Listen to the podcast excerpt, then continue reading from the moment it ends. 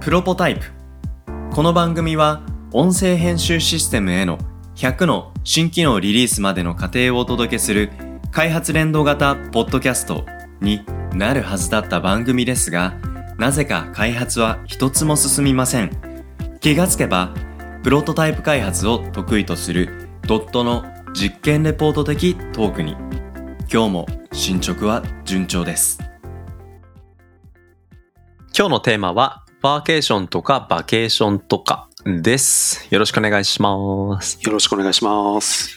ワーケーションとかバケーションとか。うん。なんかこの辺のなんか違いを意識することがなかったんですかあの、ワーケーションってワークプラスバケーションでいいんですか、ワーケーション。ワーケーション。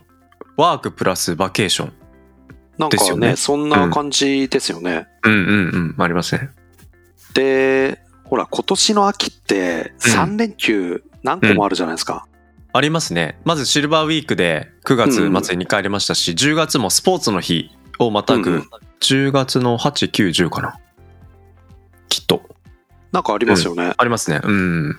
で、まあ、それに有給くっつけて大型連休にして、海外旅行行く人とか、うん。あとその連休利用して、海外に移動して、うんシンガポールでちょっと仕事しますっていう人とかが出てきていて、へえ。連休があったからっていうよりは、うんあーコロナもね、あの、落ち着いてはいないですけど、うん。ちょっとまあ、あの、移動とかを完全自粛っうんていうような形でもなくなってきて、そうですね。まあ、10月から海外からね、渡航される方のビザ、ん違うう、ん検疫なんかその辺も、うん、なんか緩くなりますよね。うん。で、まあ、改めて、そのワーケーションというか、うん。遊び方っていうのが、テレワークならではの楽しみ方っていうのを復活してきたなっていうのを最近感じたので、うんまあ、特にちょっと今回はい面白かったのが、うん。うん。シンガポールでちょっと仕事していいですかっていうふうにはいはい問い合わはせてい。きた人は、あの、うちうんのミャンマー人スタッフで、へえ。ミャンマーから日本に来て、日本で働いていて、日本での会社での、うえーん。休暇を利用してベトナムに行って、その後にシンガポールの方で仕事をする。もうんうん。う、なんかよくわかんないけど、すごいみたいな感 じの。なんかそ、その人の今現状を説明するのに、今ね、ミャンマーが出てきて、日本が出てきて、でベトナムできて、シンガポール出てきてって、なんか説明するのが、なんか、む難しい ぐらいのそ。勢いうで。でもなんか、うん。面白かったのが、その人シンガポールで仕事してる時に、うんあ、の、シンガポールにいるっていうことを知らないまま普通に仕事してる人たちいたんですよね。ええこれはすごくないですかシンガポールとはいえ、うんまあ、ちょっとだけ時差あるじゃないですか。タイムゾーン2時間ぐらい違うのかなうん。まあ、2時間程度って感じですね。そのまあ時差2時間程度もあって、うん、かつもう何百キロ離れてんだよみたいな世界で仕事をしているのに、何百キロもっとか。うん。まあ、1000キロう単、うん、んうんうん。まあ、そんな遠くで仕事をしていても気づかれないっていうレベ ルのこの時代。いや、本当ですね。この間あの、どこだっけな、うちのお客さんで介護系の施設に、うん。施設さんがあって、はい。それの経由で病院に行ったんですけど、はい。看護師さんにあの仕事の話をちょっとした時に、うん。テレワークっていう概念が私たちはわからないから、うん。異次元だって言われて、はいはいはい。なんか僕らは仕事でそのワーケーションとか、あるいはテレワークとかっていうのを慣れて、まあこれが、うん。まあ言ってしまえば今っぽい働き方だよねとか、うんまあこうしていくべきだよねとかって話しているけど、はい。それができる仕事をしてるっていうのはなんか幸せなことなんだなっていうふうに。まうあ、んそうですね。いや、本当うーうん、難しいですよね。なんかそうやって、世の中全体がそうなってるっていうふうに報道はされてるけども、うんうん。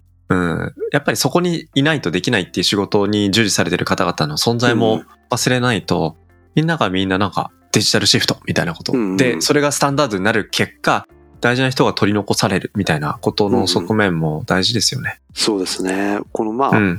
一方であの、別にその長期休暇だからってう、ん。 普通の週末と過ごし方を変えるでもなく、家に引きこもってゲーム三昧だったっていう人もいるし、うんうん。なんかこの連休の時にただあの共通して言えるのが、うん。プロジェクト仕事のスラックチャンネルっていうのが、あの、静まり返ってたんですよね。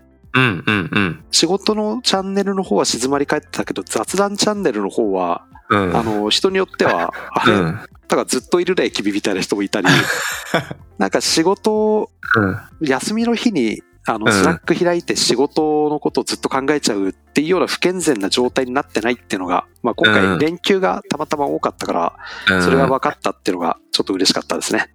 そっか。えなんか、ちょっと僕も感覚がうまくついてきてないんですけど、し、うんえっと、ドットの中に雑談チャンネルがあって、はい。その雑談チャンネルに、うんその連休中にアクティブに、うん あの、活動してる社員がいたっていうことですかそうですね。うちの雑談チャンネルってなんかいろいろとあって、うん。トラベルチャンネルとか酒チャンネルとうか、んうんうん。猫チャンネルとか、ゲームチャンネルとか。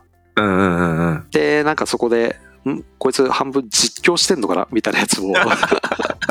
休みに現れたりするので、なるほど。なるほど。そんな、なんか、クローズドなツイッターみたいな使い方をしてる人もいますけど、まあなんなかるこほうど。やって、休みが多いと結構あの、うまく回ってない会社の場合って、うん。そのスラックとかの仕事の方にも結構出てきちゃって、まあね、そうですね。うん。特にあの連休暦上の休みの時はともかく、その間も有給くっつけてっていう時って、うん、うん。僕もあの前職そうだったんでわかるんですけど仕事気になっちゃってうんうんうん。遊ぶに遊べない遊んでるんだけどちょっと頭のどっかで仕事を常に考えちゃうみたいなうん状況はあったので、まあ今回連休、まあみんなね、あの、ちょっとは考えてるとは思うんですけうど、んうんとはいえ、スラックとかの仕事のやり取りはしなかったっていうところが結構、うん。うん僕。的には見ていてよかったなと思ったところでした。まあそうですね。うん。僕も自分のね、チームで土日にあんまりアクティブなスラックを、うん、見たくない。うんうんうん。まあ自分もついしちゃう時期もありましたけど、最近はもう意識的に土日は自ら返事をしないっていうおお、姿勢をできるだけ貫いて、本当に必要な時は、まあ大体金曜日に、あ、この週末返事が必要だな、みたいな。わかるじゃないですか うんうんうん。だからそういう感じをちょっと配慮とか声掛けをあらかじめしといて、ちょっと土日、あの、一時的に難しいけど、うんうん。ちょっと返事よろしくみたいな感じで。基本的にやっぱり土日は休んでてほしいっていうのは、やっぱり経営者的にやっぱ大事 な KPI というか、あんまり見たくないアクティブポイントだったりしますよね。うん。そう。なので、まあ、今回あの、うん休みっていうのがテーマの話ですけど、うん。大型連休とか、うんちっちゃい連休がうん。結構継続して行われるような時期があると、うん。なんか見えてきたのは、その休み方っていうのが結構多様になってきたなってそいう。うですね。まうあ、ん。その業界の話もありますけど、うん。会社的に休み方いろんな人が出てきたなっていうのを見てて面白かったり、休みは休みでちゃんと休んでるかっていうのが、うん。みんな、今、そしさきさんの言い方で言うと KPI が分かったりっていう うんところで、そうですね。ね、あの、ずーっと休みばっかりだったら大丈夫かなって、どうしても心配になってしまう側ではあるんですけど、うん。たまにはこういう休みいっぱいあるうん。時期っていうのがあると、うんいろんなものが見えてきて楽しいなっていうふうにそう思ですねったうん2022年の秋でした。 まあね。いやでも本当7月8月とほとんど連休なかったから9月10月とねこうやって連休があるっていうのは本当幸せ でやっぱりね年取ってくると本当うんもう仕事三昧みたいな日々が疲れてたまんないんで、うん、休み万歳って感じ ですねうんまあそういう意味も込めて自分だけじゃなくてねまあ休むっていう組織ちゃんと日頃から仕組み作りできる大事なことだなというふうに思いますねはいはいということで今日はワー ケーションとかバケーションとかについて話しました。ありがとうございます。ありがとうございました。